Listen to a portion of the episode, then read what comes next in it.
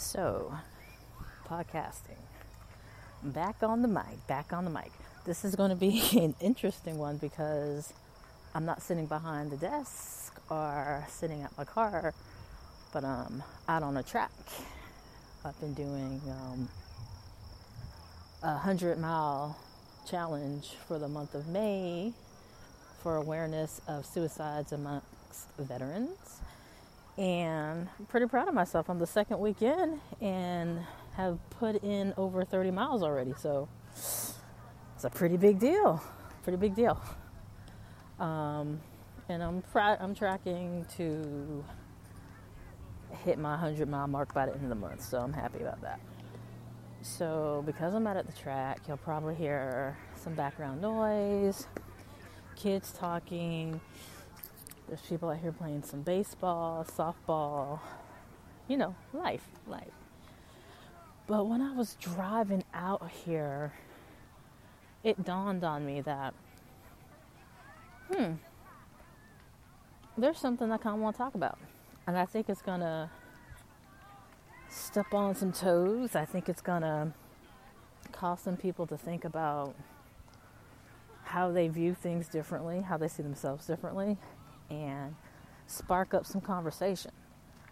Uh, I've never been one to turn away from topics that might be hard to process, and today shall be no different.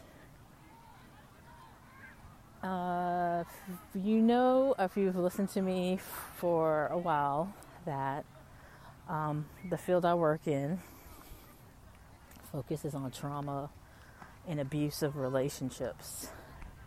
And I'm an advocate for that. I'm an advocate for people being able to live their life free of abuse, people being able to live their life in safe, healthy relationships.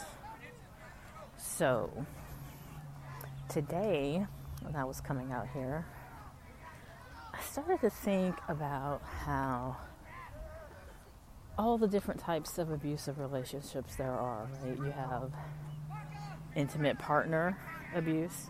You guys can probably hear a lot of chanting going on from that uh, softball game next to me. I'm about to be past it. But it's kind of good, right? Here in life happen, life happens. But um so there's many different types of abusive relationships, right? You have the intimate partner one, right? Dating relationships, um, marriages. There's friendships that can be abusive, parent child relationships that can be abusive no matter the age. There's um, anywhere there's a relationship, there could be abuse. But there's a topic or a focal point that a lot of people don't talk about. What about being in an abusive relationship and I'm pretty sure once I explain this, I would say almost 99.9999999% of the people listening are going to be able to relate. How about being in an abusive relationship with yourself? Yeah, let you sit there with that for a second, chew on that for a moment. You being the abuser and the victim the abusive relationship is the one you have with yourself. What does that mean? Let's think about it. How many times have you treated yourself or said things to yourself or thought about yourself in ways you wouldn't even do your worst enemy? How many times have you made statements about yourself that you wouldn't say to your best friend? How many times have you stayed in relationships that if you saw one of your children or friends in, you would beg them to reconsider and to leave? How many times have you felt not good enough? How many times have you looked in the mirror and didn't like the reflection? How many times has somebody tried to give you a compliment or tell you that you did a good job and you turned it away. Yeah, Let's think about that. Let's think about all these examples and put them on somebody else. Let's think about all these examples and not having them happen to you, but somebody that you know. What would you say? So, abuse. No one deserves to be in an abusive relationship, right? I just said that.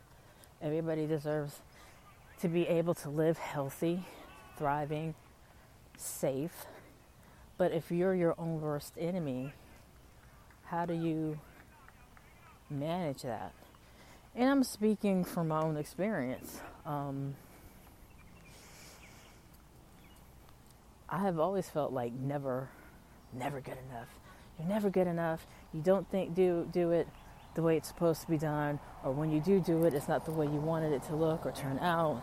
You know, if relationships fail, it must be me. It's automatically that's the first thought. Not that the other person is dealing with their own stuff, right? It has to be me for whatever reason. You know what I'm saying? So, or I can't do this because it's not going to work, it's going to fail. I'm a failure, right? How do you get around that? First of all, before you can get around it, you have to acknowledge that it's even there. You have to be able to say, I'm in an abusive relationship, you know? And the abuser is me. I'm in an abusive relationship, and the abuser is me. How many times have you put yourself in a situation where you knew it wasn't going to turn out right? All right, we're walking past another game, so let's listen to life as it happens for a moment. Listen to the chatter, the people running. this could be a nice ASMR clip, right? Okay. I'm almost past it. But while I'm walking past it, think about that. Think about all the things that have happened where you were the cause of the pain that you were putting yourself in. And that could look many different ways, right? Like I said, staying in a relationship past its expiration date, choosing partners where the success of it you already know is not really a good probability before you even go into it, you know? Or keep or going back to individuals who you know are not who's meant for you. You know, so the question is after the awareness of I'm in an abusive relationship with myself, how the hell did we get out of it? Good question. And honestly, I don't think I know the answer. Like, most of these podcasts, you know, I'm usually able to tie it up with a bow. But this one, I don't know if there's an answer or I have an answer, and that's okay. That's okay. But what I wanted to do was put it out there for people to think about. I wanted to put it out there for people to not just look at external issues, not just look at external things that cause some of your issues or the issues, but some of the stuff is internal. Actually, most of the stuff is internal. And you have to find out what the source of it is. With every abusive dynamic, you have to be able to determine the cause and address it. Now, I never tell people or recommend people, recommend to people that they remain with their abuser, you know, because a lot of times the abuser doesn't change. The change would have to come from the abuser, not because they're being forced or asked to do it for long time, long term impact to happen. But what do you do when you're the abuser? What do you do when you're the one who's the abuser and you're victimizing yourself?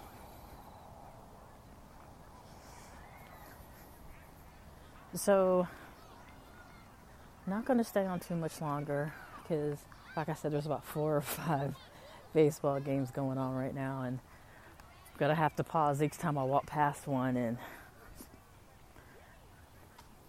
kind of want wanted just to get on here really quick and ask that. I don't even know if I'll post this, but it's definitely something I wanted to put out there because it's something about the human experience that has to be discussed. When you're talking about personal growth, when you're talking about thriving, when you're talking about becoming your best version of yourself, you can't do that with the abuser right beside you. Right? Like I told one of my friends, you can't run away from yourself when you're the problem. Because no matter where you go, you take it with you and it's the same situation. You can't run and flee from an abuser when you take it with you.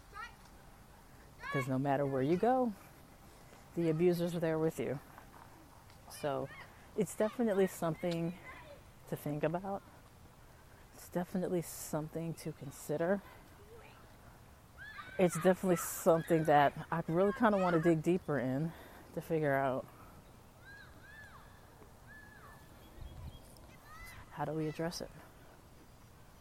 So, yeah, I'm in an abusive relationship, guys. And the abuser is me. The Meat Lovers Pizza from Pizza Hut with over one pound of meat and cheese, pepperoni, bacon, pork, beef, ham, and sausage. Man, that's a lot of meat. $12.99 for a limited time. No one out pizzas the Hut. Extra charge for certain crusts. Availability, prices, and combinability of discounts vary. Welcome to Sweet Tea USA, where we know our sweet tea and we like it sweet. Sweet in the morning to get you through the day, sweet in the evening to put a smile on your face. And McDonald's knows sweet tea too. That's why you can get any size sweet tea for just a dollar. Plus, with insulated large cups, your drink stays cold longer. Here in Sweet Tea USA, everything is a little sweeter. Ba da ba ba ba. Prices and participation may vary, cannot be combined with any other offer or combo meal as compared to prior large cup.